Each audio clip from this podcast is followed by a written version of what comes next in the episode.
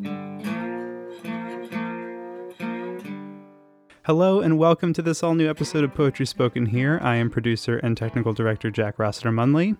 And very quickly before we get into the episode, I just wanted to mention, as always, that Poetry Spoken Here is produced by Cardboard Box Productions Incorporated, a small digital production company making podcasts about poetry, literature, and cultural history. You can find out more about Poetry Spoken Here and all of the other Cardboard Box Productions podcasts at cardboardboxproductionsinc.com. And most excitingly, Cardboard Box Productions also has a newsletter called Unboxed that you can subscribe to. And that's a great place to get more information about the poets and writers featured on Poetry Spoken Here, and the people, poems, and subjects featured on all of the other Cardboard Box shows. So, again, that's the newsletter Unboxed that you can subscribe to from cardboardboxproductionsinc.com. On with the show.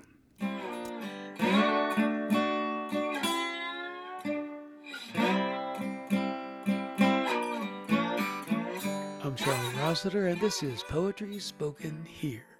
Our feature today is Tanya Tagaq.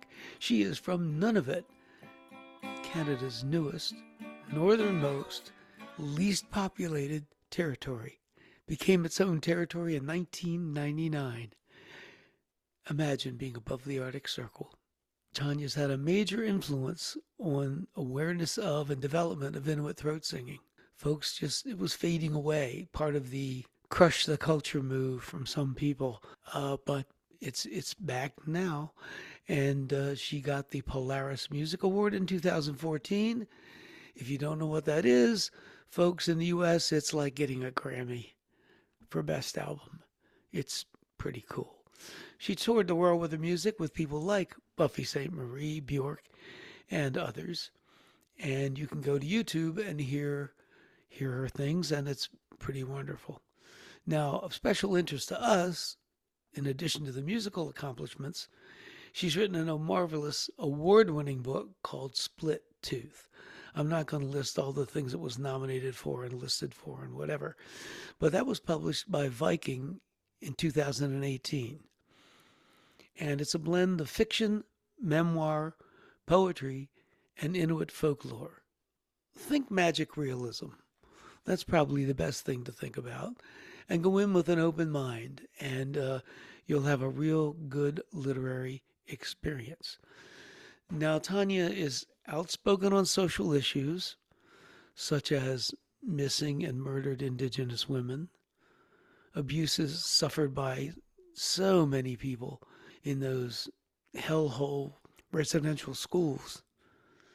And as you can imagine, speaking out has earned her a lot of praise for her courage and a lot of hatred from, uh, oh, I'll just say small minded bigots. So that's Tanya Tagaq, and I'm so thrilled to have you here. I just love it seeing you here on my computer screen and talking to you. I love it. I'm having fun too. Nice uh, to be. And talking to us today from Toronto. And I wanted to start off with something related to your performance. It seems to me when I watch you, is a feeling I get, it's simultaneously primitive, primal, but at the same time very sophisticated and highly developed.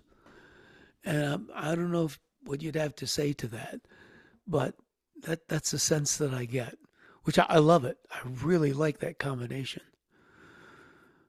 Oh, what would I have to do that? Um, I'd say that when I'm living down here in your culture, I find you guys primitive and primal and also sophisticated. no, okay. I, I understand that, that um, it may sound different, uh, but I tend to find uh, that a lot of cultures that live close to the land still tend to have a m- musical expression that could be described as a primitive thing, but it is not primitive. I think that uh, it's it's more of a closer expression to the land, which itself is something that a lot of humans are removed from you know when when uh, you live in a city or you live in an urban environment you know you don't know how to um, make chorizo or you don't know how to kill an animal to make your hamburger or you don't know how to skin that animal or you don't know how your pastrami became pastrami. You know you don't know uh, the connection to the land. And like uh that that's true with people that grow vegetables too like you know that you you get your vegetables at the restaurant and you didn't grow them. So i think that uh when you're in an urban environment you get used to hearing certain types of sounds and music. And when you're in um an um, um environment that lives closer to the land, it's just normal to us. Those sounds are just normal. And uh, often different types of throat singing are confused with each other. Like uh, there's the Sapmi people that do yoiking, the Tuvan people do throat singing. It's mostly men that do throat singing there, but we're all very different cultures from each other. And there's a I guess many many cultures that do vocal uh, hawking in between each other, and typically I find that I I have I get frustrated with the idea of the world music because it always just seems like not white music you know? And i get frustrated with the idea of uh primitivism because of the extreme uh, science it took and takes people to live off the land. And you know our our modern environment our urban environment has been lent so many beautiful inventions from every culture from all over the world. Yeah. that is what makes us us now. So Yes, I I get uh, almost people will find the sound of throat singing interesting or different in particular because in Inuit culture it's mostly women that throat sing and it's uh, within a deeper register of our voice almost as a growl as if it was a growl and I yeah. uh, that to me it is a very feminine sound. That we are we are the birthers.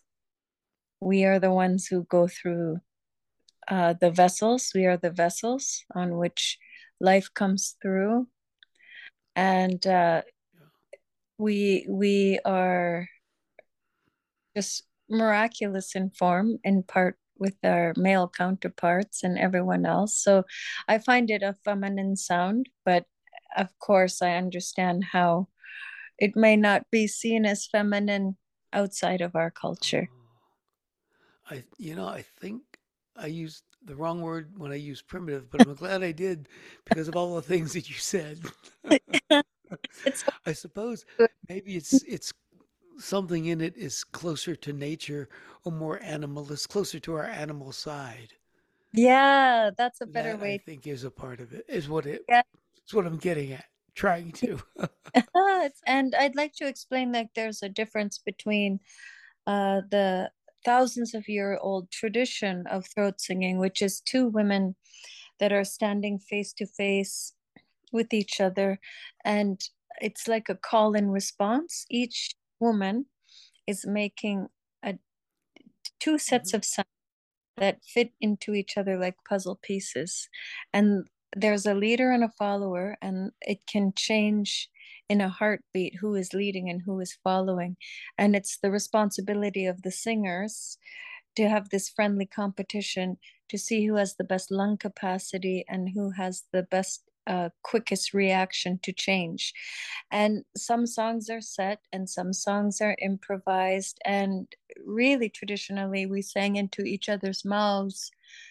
But um, it was, we were separated by the colonialists who found that way too enthralling, I suppose.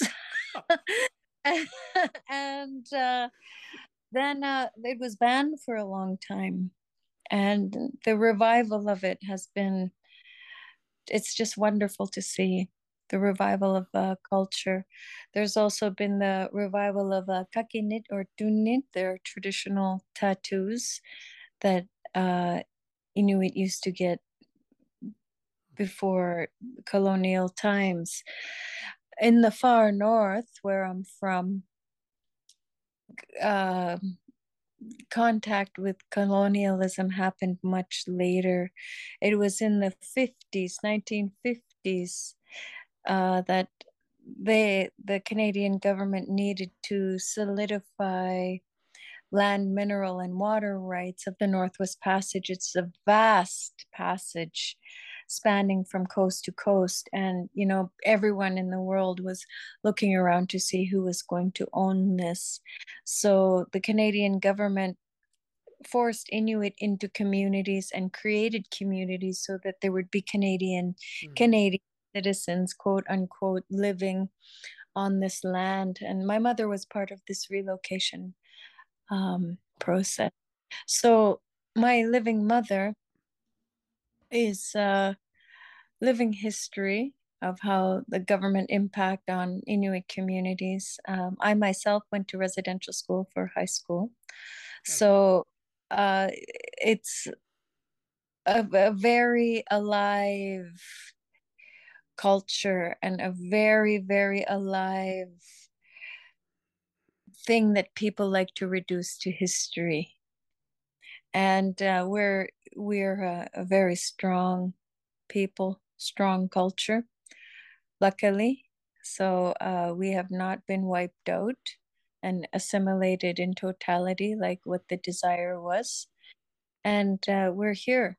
And i'm just lucky enough to be alive at the time when this revival can bring so much joy and life back into our bodies and into ourselves. Yeah. Well, I suppose we should hear you read something just, and then we'll come back to uh, or continue our story. Okay. This is Split Tooth, folks. I'll just read uh, some short things and we can continue talking. Okay. Great. Inhale small fears as they turn into doubts, into words, into ideas, into anger, into hatred, into violence. Exhale large fears and large words, they tumble back onto you. It's easy to get buried by our own mirrors.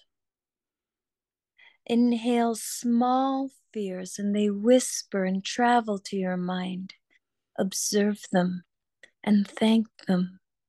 Observe them and thank them for trying to protect you. They're trying to protect you. Exhale acknowledgments of the beauty within your instincts and the courage to love small fears. Inhale hard love, suck in the smell and reward, reap, eat, chew, swallow, devour all the goodness and love that is given to you. Exhale calmness and acknowledgement of the beauty within the courage it takes to not fear, love. Do not fear, love. You know, something I, I my impression when you're performing music that once the song gets going, I think it's usually this makes sense.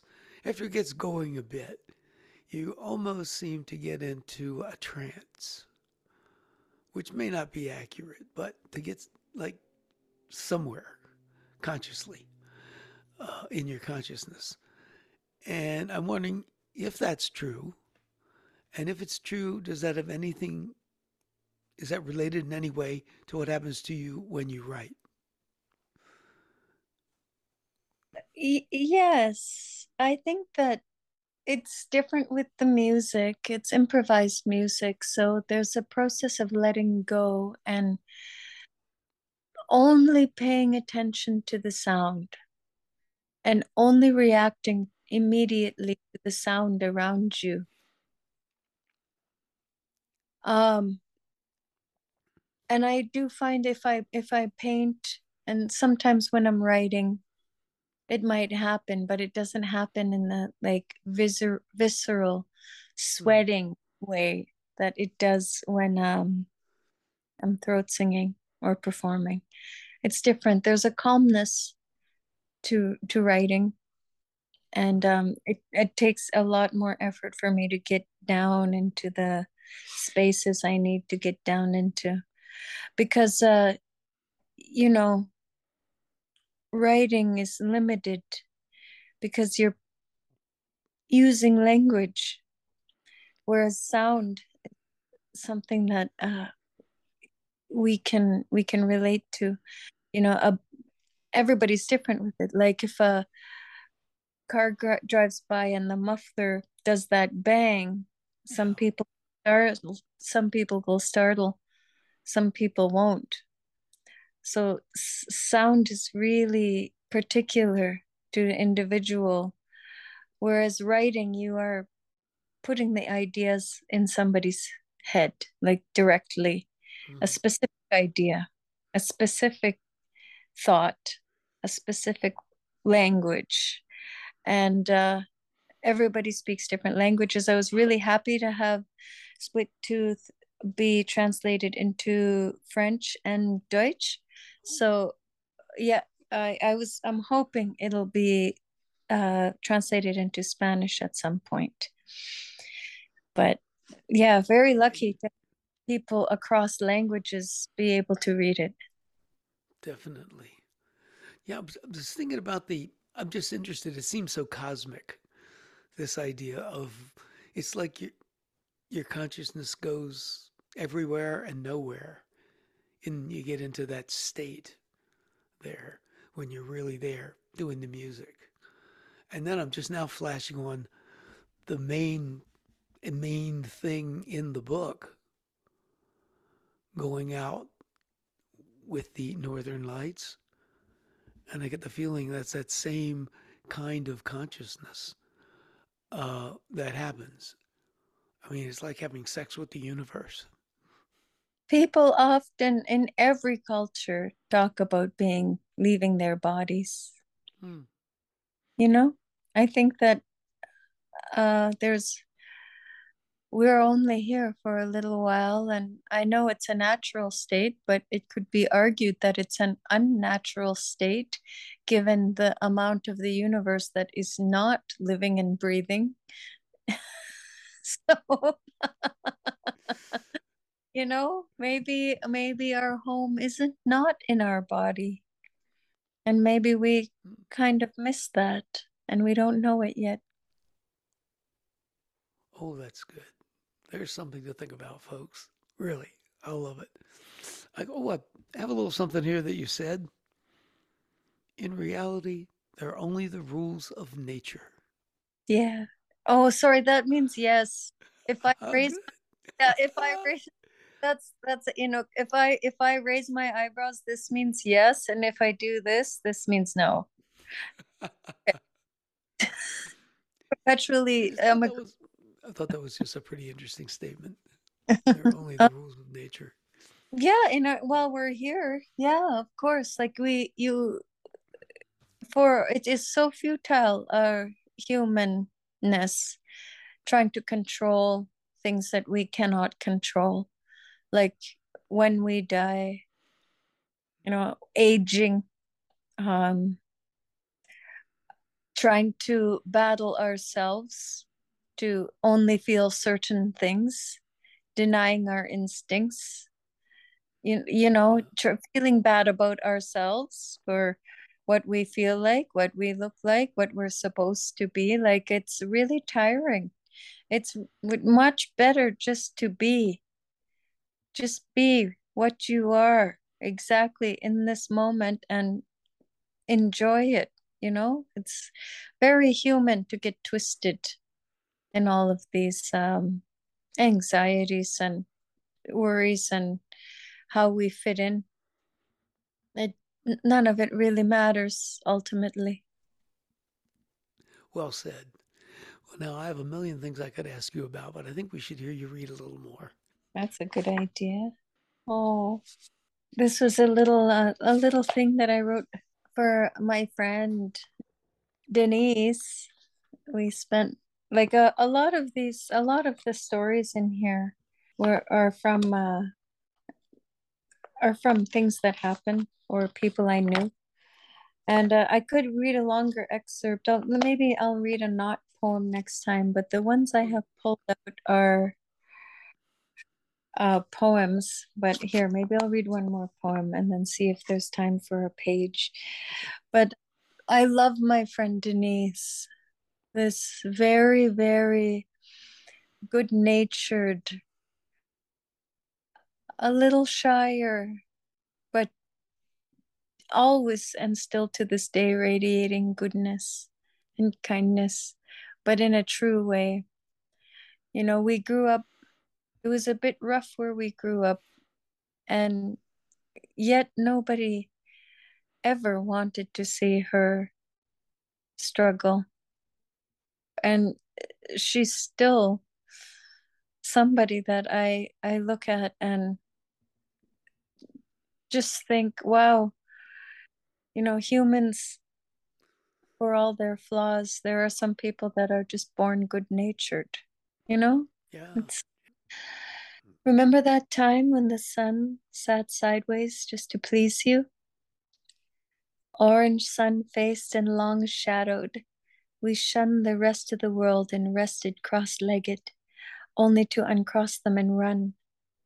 We cracked open pops and unzipped our souls, to encapsulate the wind and placate the restlessness. We didn't know we would spend the rest of our lives running, or we would have slowed down. Remember that time the river ran backwards just to please you? The eddies grabbed our toes and traveled up our legs. The sun much sharper, it reminded us that those eddies wanted to eat us.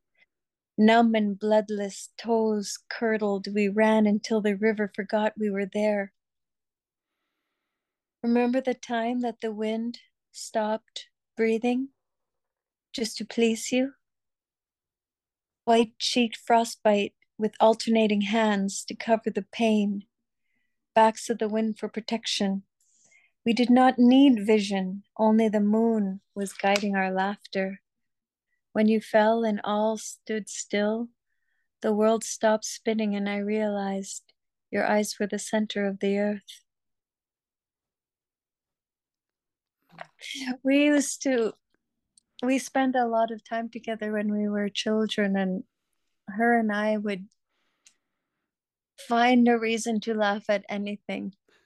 like, and laugh so hard that we fell to the ground a lot. And every time we were parting when we were children, we would have this long, no, you walk me halfway home. And no, you walk me halfway home. it was very sweet childhood friendship. It's nice to watch. Uh, folks can't see your face, but I can see you're smiling while you're reading it. Oh, I love her. yeah, it's just great to see. Very good memory.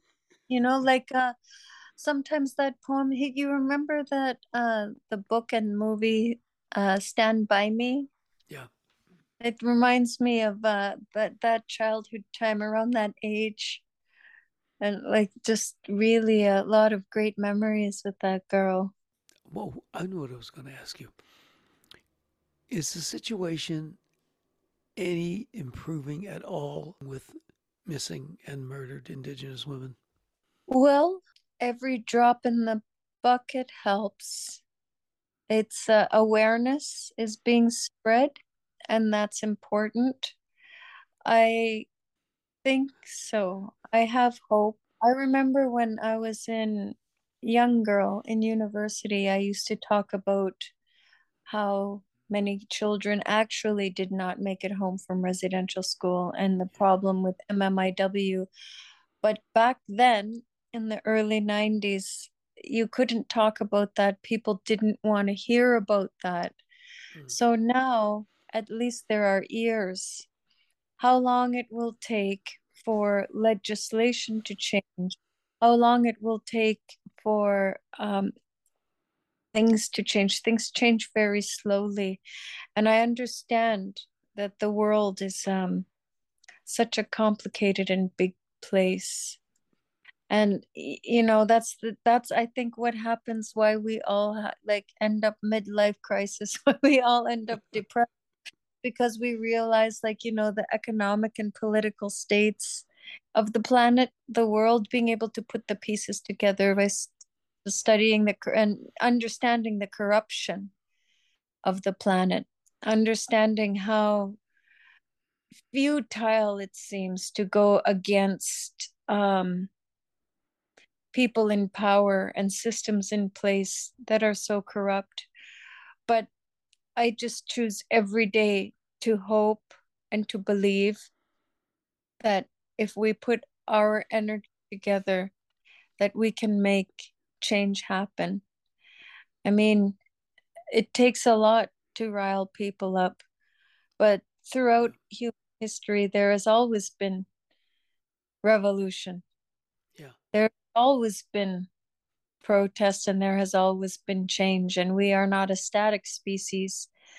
It's unfortunate how embedded the corruption has become, how the sickness of capitalism is driving the the very demise of our species in our entirety you know climate change.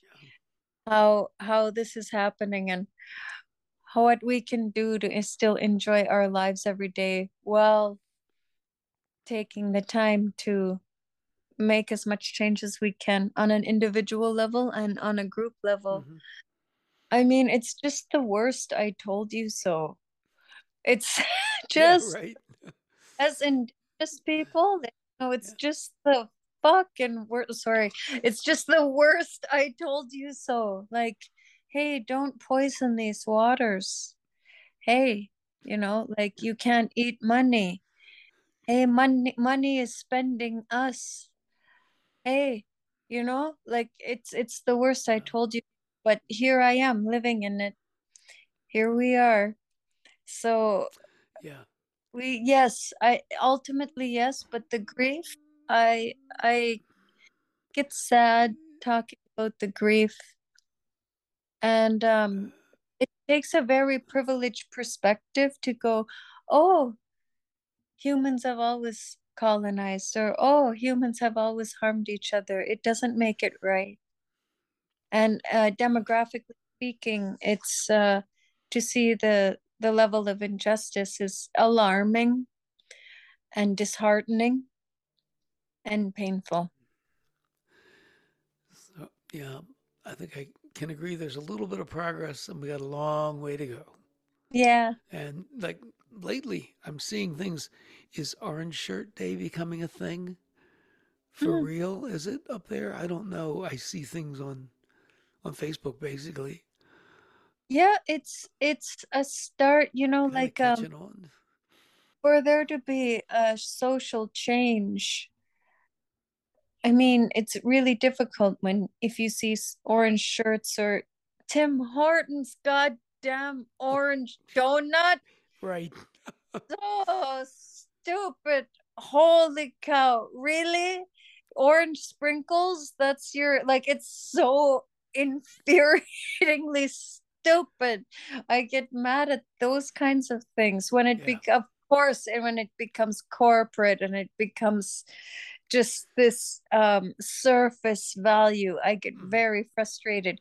But I have to admit, as somebody who went to residential school, but you know, I only went for high school. Yeah. I was not was not you the, missed the worst times. Yeah, I definitely did. I don't want to claim that as my um identity as, as my grief lies yeah. with those children that never came home because um, I love children with my whole heart, and I can't even ever imagine hurting a child. Like it's absolutely heart wrenching. And then I have children, I have Inuk kids. I know how smart and wonderful and beautiful and loved. I know how incredible those babies were. And when I think of them being hurt on that level, it's the wound is so big that it's difficult for me to celebrate small things. But as somebody who in Toronto was walking around, just seeing so many people wear orange shirt means whether or not they're being performative or whether or not it's um all they ever do it's still an act of support and it still feels good to see yeah. even me even me that can be like so fatalistic and so uh i can be so cynical and so mm. so judgmental and cynical i'm just like really really angry person that can be very uh like sharp with mm. judgments but i have to admit on uh, september 30th walking around seeing families with orange shirts on seeing businesses with orange shirt it's a small step towards all the change that needs to happen, but it's there. Well, and as you said, the, they didn't want to even hear about it yeah 20 30 years ago so now at yeah. least it's sticking the message in people's faces which is a good idea mm-hmm. that's part of my job you know like luckily uh, like the music it's so strange because it's everything is enmeshed sure. the music and the writing and and my life like this isn't this like quote unquote activism isn't a backpack i put on it's something that you know yeah. we live and it's it's not a theory it's something we live but in, uh, in some some forms like especially if we're talking about improvised music like I, in some ways i'll when when I'm really immersed in the sound, it releases itself from political situations. It's yeah. just the, so I've been very, very lucky to be able to make art and then be able to use that as a vessel to to help yeah. as much as I can to spread awareness. Well, let's hear another little bit of split tooth. There are too many foxes this year. It usually happens in a four to seven year cycle, all dictated by the rains and melt. Plenty of rain means that the lemmings and their young are forced above ground, where they, where they are easy prey for the fox pups. If too many foxes survive, there won't be enough food for them when winter comes along. They populate the dump and all garbage cans in town are full of them. I once saw five foxes in one rusted garbage can. Some become rabid, and all the children need to walk to school carrying a stick, preferably with a nail in it. All of the houses in Nunavut must be built on stilts because the permafrost makes it impossible to sink foundations. The space under the house makes a perfect hiding place for foxes. Foxes are such steadfast and mysterious creatures. If a wolf and a lynx, lynx mated, perhaps their love child would be Fox, who seems to embody the uncanny agility and size of a cat coupled with the strength and durability of a canine. My friend Eugene had to get rabies shots in his tummy after being bitten. It did not look pleasant. I was proud of him for not crying. Let's avoid rabies. My father and I go out with the handgun to kill some foxes. Satisfying dry cracks and snaps of sound as the gun goes off. I feel like a hero for an instant, saving the foxes a slow death of starvation. My father is strong, self assured. I hope that someday this fortitude emerges from my fragile physique. The foxes run. The foxes die. I mourn them, but I understand that there is danger in mourning for those who would not mourn for you in return. Empathy is for those who can afford it. Empathy is for the privileged. Empathy is not for nature. Our family had dogs that would have to be buried or put out of their misery. My father always took care of his work, even if it was mercy killing our family pets. He did it without allowing room for regret. He just did it, like how we are all born, like how we all die. No choice, only action. These foxes will die of starvation. Better to put them out of their misery.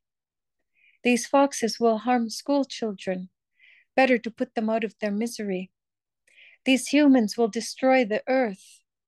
Better to put them out of their misery. Right now, we are earth eaters, but I want to be a blood lover, an oil spewer, someone with a great wingspan, a spirit sipper, a flesh licker. I want it all. I kill a mountain of foxes in my dreams. Mercy killings, but I do enjoy it. Ah, that was an excellent selection to choose. Thanks. I, re- I remember it. Yeah, it's really, really, really good. Folks, I to say, remember, you can go to YouTube, Tanya Tagaq. There's lots of wonderful performances. You'll be blown away by by the uh, very good videos that the folks at Six Shooter Records put together, uh, produced for you. her. They deserve a shout out for that because it's just wonderful. Don't miss uh, Retribution, uh, the new album Tongues. Anyway, folks, you can find all these things at YouTube, and I would highly recommend the interview from the Red Bull Music Academy in Montreal. Uh, Tanya talks a lot of biography in that, so it complements what we talked about here, focusing more on your art, artistic stuff, writing, and all that. So I guess we've done it. Tanya, thanks so much. It's been great. Okay. I'm Thank you so much. You take off. care.